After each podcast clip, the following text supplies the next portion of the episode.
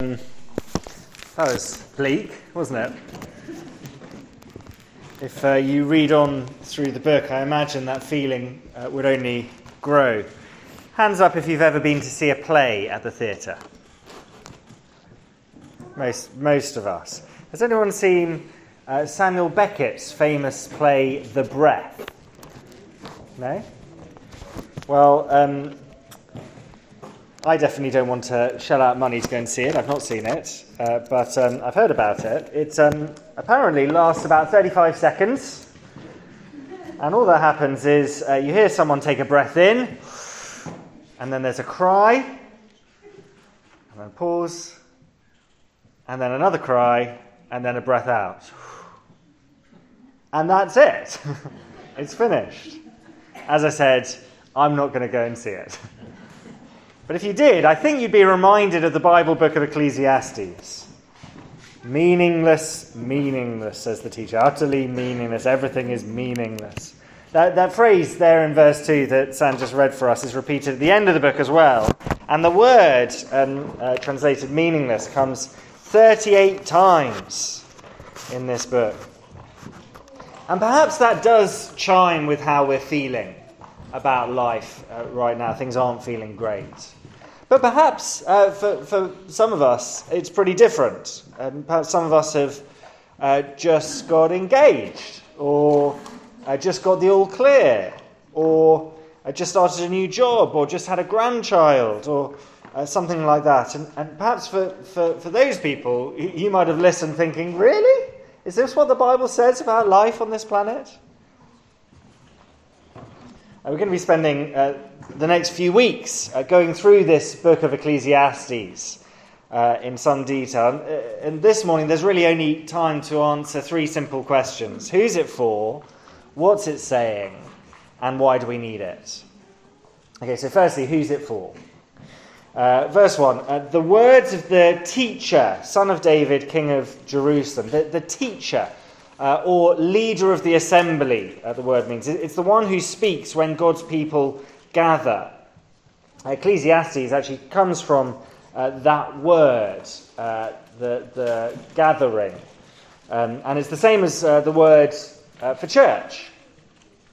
And actually, that's the key, I think, to answering this question of who is this book for. lots of people who read it um, get the impression that the book is really for uh, skeptics, for um, those who don't believe in God, agnostics or atheists. And, and, and it's this sort of uh, game where the teacher pretends to view the world without God, and, and it, if he does that, then everything is meaningless until, ta da, at the end, he pulls God out of the hat, and, and suddenly the world makes sense and everything is meaningful. And if I'm honest, when I first read it, that's what I thought uh, was going on, but it's not. It can't be that. For a start, actually, uh, all the way through Ecclesiastes, the teacher does see the world in relation to God. So, um, just after our reading finished, verse 13, what a heavy burden God has laid on mankind. Or uh, chapter 3, verse 10, I've seen the burden God has laid on the human race. Or uh, chapter 5, verse 7, therefore fear God. Uh, chapter 7, verse 13, consider what God has done. The teacher is a believer writing to the gathering of believers in the sovereign, holy, gracious, saving God of the Bible. And so, it's to us believers primarily that verse 2 is written. Of course, if you're, you're here as someone uh, who wouldn't call themselves a believer, who um, is looking into Christian things, then uh, I'm not saying this isn't for you. Uh, there's lots here that I think will help you, but I, I, I don't want um, uh, the Christians here to think that this is only for you.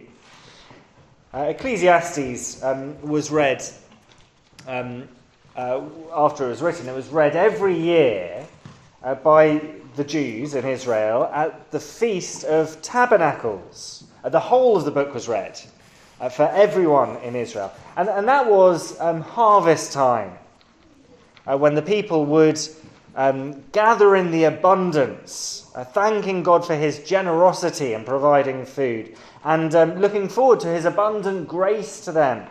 in the future. And so, this time of, of abundance and hope, they would gather together and read these words meaningless, meaningless, everything is meaningless. Why? Uh, well, we'll get there. But first, uh, let's just have a think about what Ecclesiastes is saying. Who's it for? What, what is it saying? And I want to start by trying to improve on that um, translation of the key word meaningless. Um, the old translation, um, the old King James Version, is famously vanity, vanity of vanities. But the root of the word is uh, vapor or smoke. A bit like um, on a cold winter's morning. I'm, I'm feeling a bit cold this morning, but not quite. You know, on a cold winter's morning, it's really cold, freezing, and you breathe out and you can see your breath, but you can't get hold of it. It's a little bit like that. Um, can, are there any volunteers who can help me with something? Anyone happy to volunteer? Um, uh, it, it, does involve fire. Still hands up. Um, Noah, you had your hand up pretty quickly. Um, let me just um, light this candle. Here we go. And it's um, a pretty tricky, tricky task. Okay, here we go. I've got this candle. I'm going to blow it out. It's going to be some smoke. I want you to try and grab as much of it as you can. Okay? Ready? One, two, three. Grab the smoke. it's impossible, isn't it? Thank you, Noah very much. Thank you. Well done.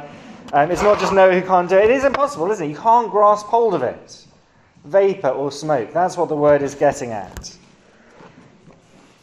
And the thing that the teacher wants to tell us is that life in this world, under the sun, is like that.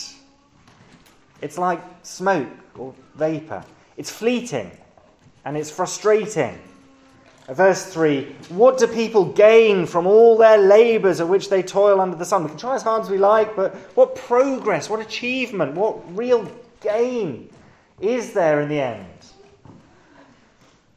Now, the teacher doesn't expect us instantly to agree with him, um, to say, ah, oh, yes, yes, of course. If you're not convinced, well, there's a whole book uh, to, to, to, help us. But he starts with um, a nature poem uh, uh, verse 4 Generations come, generations go, but the earth remains forever. The sun rises and the sun sets and hurries back to where it rises. The wind blows to the south and turns to the north. Round and round it goes, ever returning on its course. All streams flow into the sea, yet the sea is never full. To the place the streams come from, there they return again. All things are wearisome, more than one can say. Do you get what he's trying to say? The world around us just goes on and on, round and round, and there's no progress. So, why should I expect my little life to be any different? Uh, last week, uh, we uh, were on holiday um, uh, thanks um, for praying for us, Ian, wherever you've got come to. Um, yeah, we were, we were on holiday, and um, there was one, we were in North Wales, so this is very good. There was one marvellously sunny day, um, and uh, we went to the beach. And um, Danny, what did we do on the beach? Do you remember? We built a sandcastle. Have you forgotten already? Well, that's very Ecclesiastes of you. Uh, we, uh, we worked away we filled our buckets with sand. Uh, we, um, uh, you know, dug, we patted down, leveled off, shaped, and um, it was pretty good, I think. It was pretty big. Do you remember now? Yeah, okay, yeah, it was, it was um, pretty big. And perhaps you had that experience. Perhaps you've been to the beach and you built a sandcastle. Perhaps you built one bigger than you. But do you know what we'd find if we went back to North Wales, Danny? If we went back to that beach? No, it wouldn't just be broken. You're right, it would be broken, it would be ruined. It would be as if it was never even there. There wouldn't be a trace of it, just smooth sand. And that's what our lives are like, the teacher is saying. We, um, uh, verse, verse 8 the eye never has enough of seeing, nor the ear it's full of hearing. What has been will be again, what has been done will be done again. There's nothing new under the sun we might build a pretty big sandcastle in our own little ways, working away. Uh, we work and we build and we pat and we dig and we the alarm goes off. We get up, we get dressed, we um, brush our teeth, we hurry off to fix that problem, we send those emails, we get home, we make dinner, we watch TV, we go to bed, the alarm goes off, and we do it all over again. And where's the game? Is it just us, Alison and me, who feel like we're always just keeping up? We're just doing the laundry, tidying up after the kids, sorting out new systems to do, doing the taxes. No matter how well you do them, they always come around again. You've got to do them again. Even if you had a really good week of doing them, they come up again the next week. And it's the same at work as well, isn't it? If you're a teacher, perhaps you spend all year building up this um, one nervous kid, only for um, a bully to crush it in an instant. If you're um, uh, in business, perhaps you spend years building up your business, only for a pandemic to come along, or a war, or an energy crisis.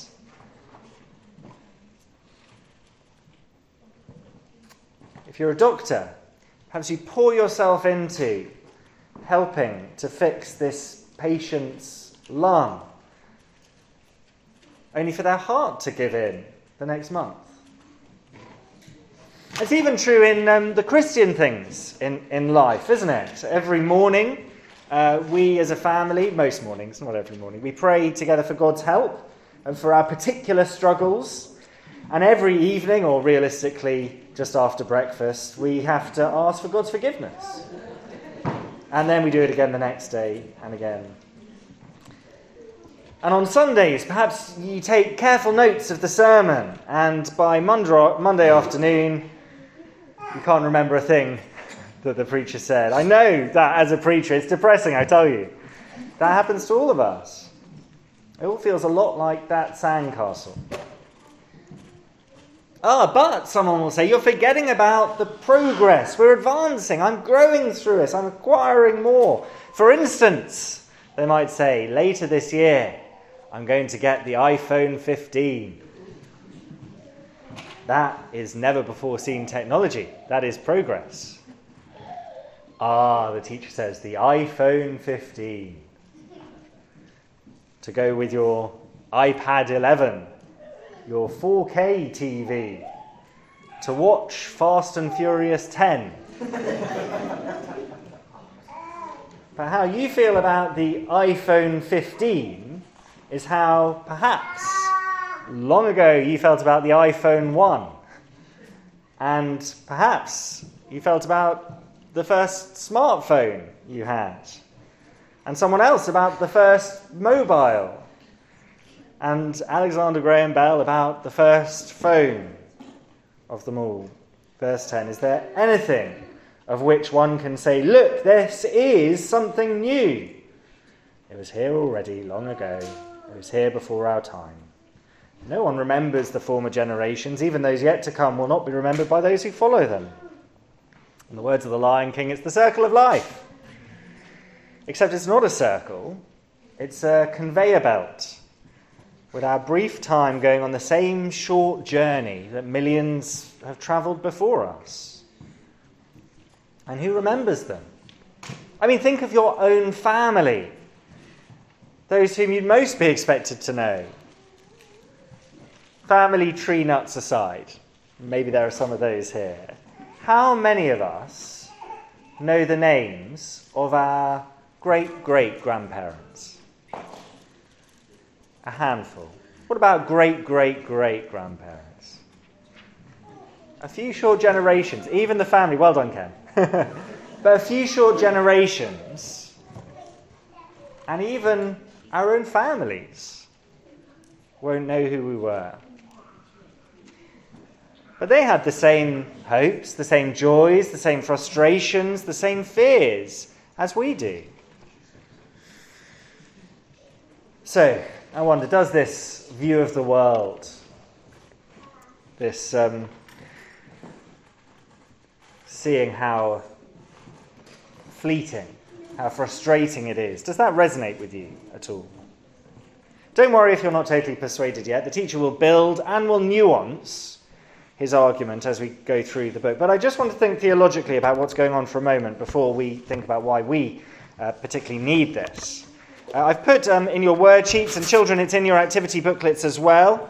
Uh, I hope you've been able to make a little bit of progress on those activity booklets. But in the middle of that, and in your word sheets, there's a, a diagram, a timeline of, um, of the world according to the Bible, the, the, the world under the sun. Um, and this is the way it works. In the first place, God created everything.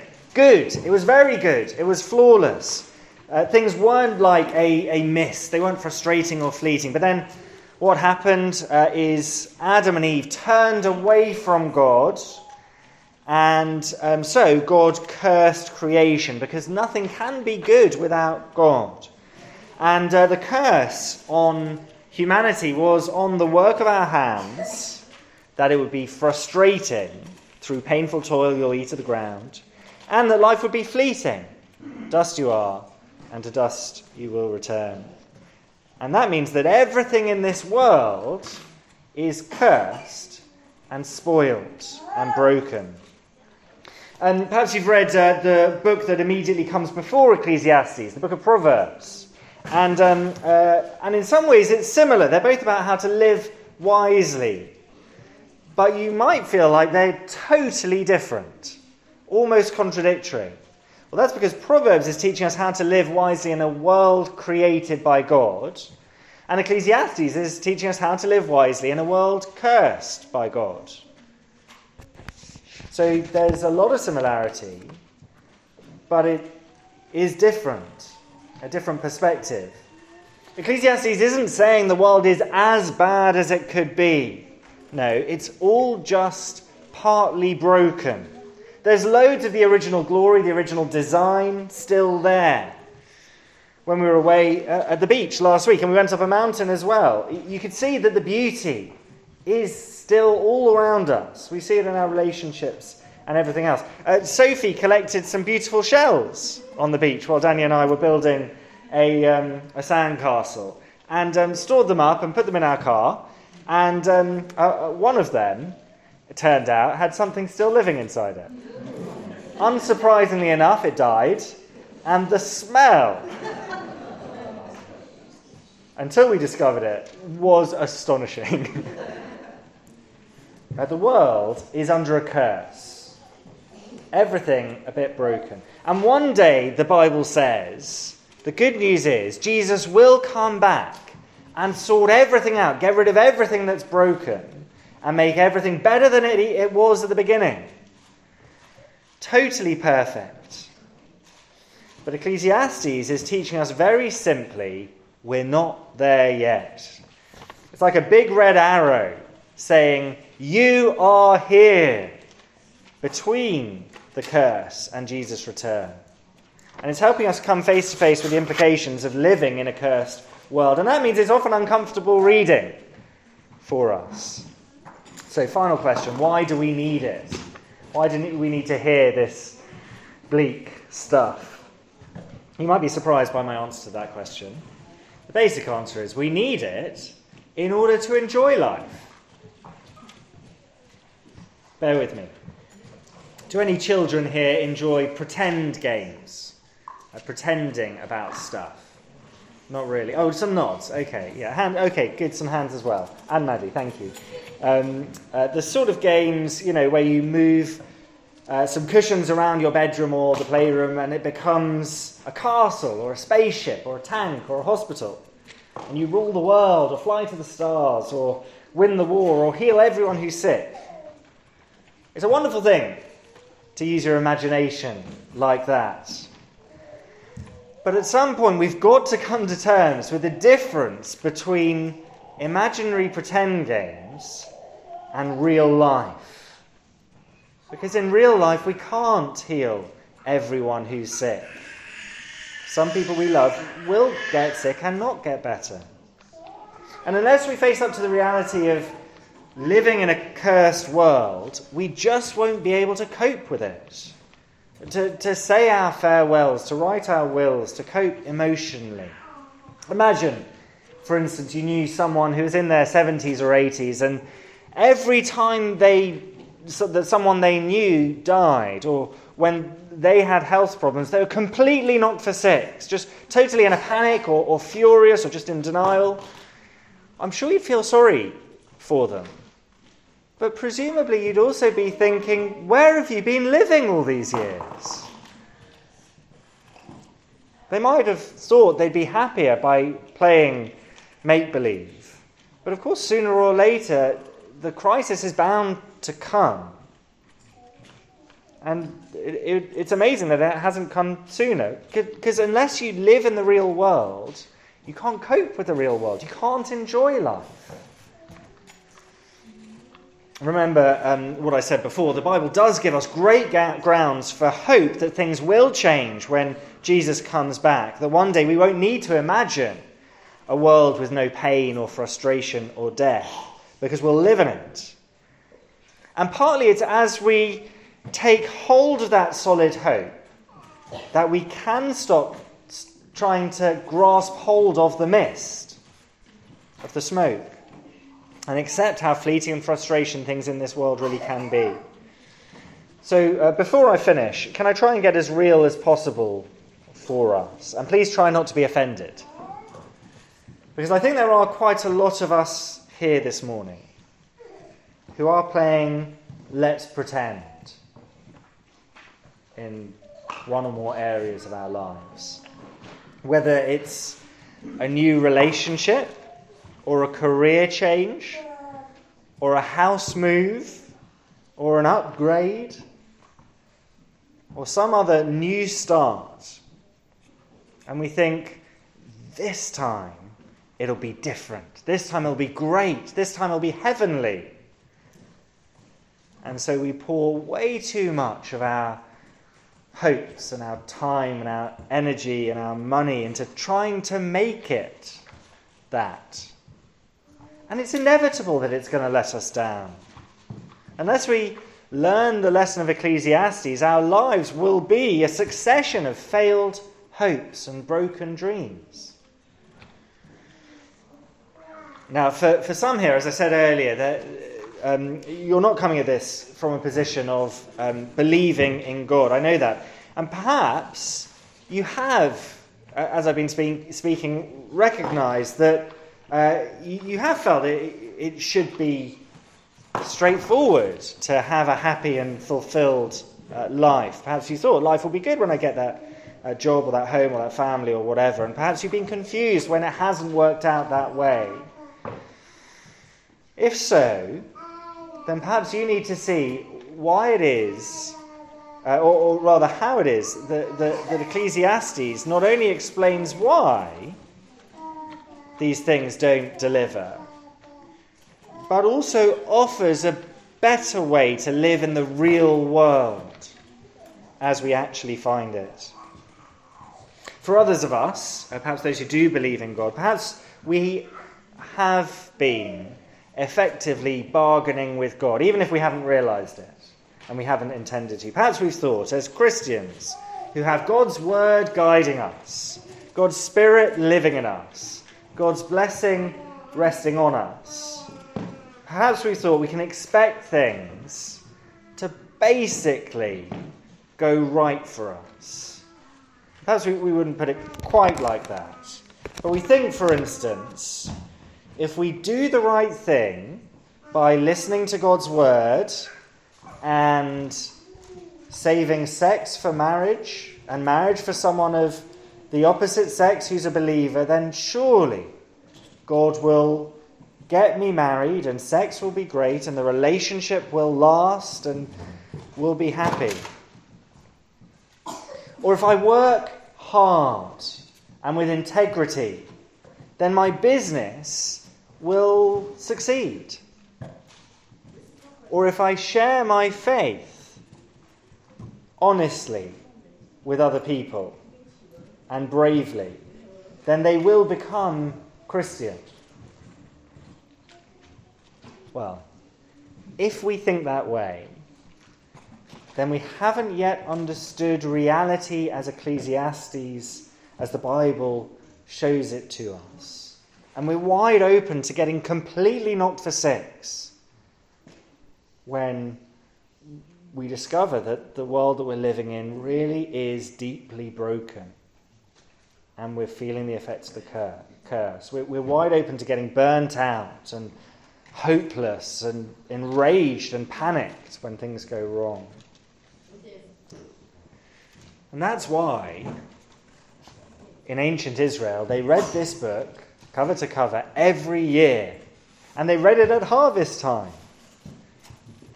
when their hopes were likely to go sky high. Because it teaches us not to bargain with God like that, but to embrace the sovereign, holy, gracious, saving nature of God. And so, in the real world, in a cursed world, to be free, to really enjoy life in a real way, perhaps for the first time. Now, perhaps, um, just as I finish, we're experiencing some of that being not for, not for six right now. Life is not what we had expected it to be.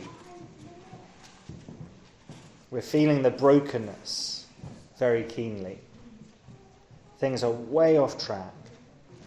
Ecclesiastes is not designed to lead us to wallow in that, but rather to understand what's going on, to begin to reconcile ourselves with the brokenness of reality and find a way to cope with the deep frustration and perhaps grief, and alongside that, to begin to be able to receive the good things that God does give us in this life. Now, if you want that, either of those things, for yourself, then let me encourage you to, to keep coming back and keep drilling down into the book of Ecclesiastes. Perhaps read it uh, before we continue next week. But for now, let me lead us in a prayer. Our Heavenly Father, thank you that in your word you reveal true reality to us. Please help us to listen humbly. Keep us from living in a make believe world. Make us robust able to cope with living in a cursed world. Give us wisdom, we pray. In Jesus' name, amen.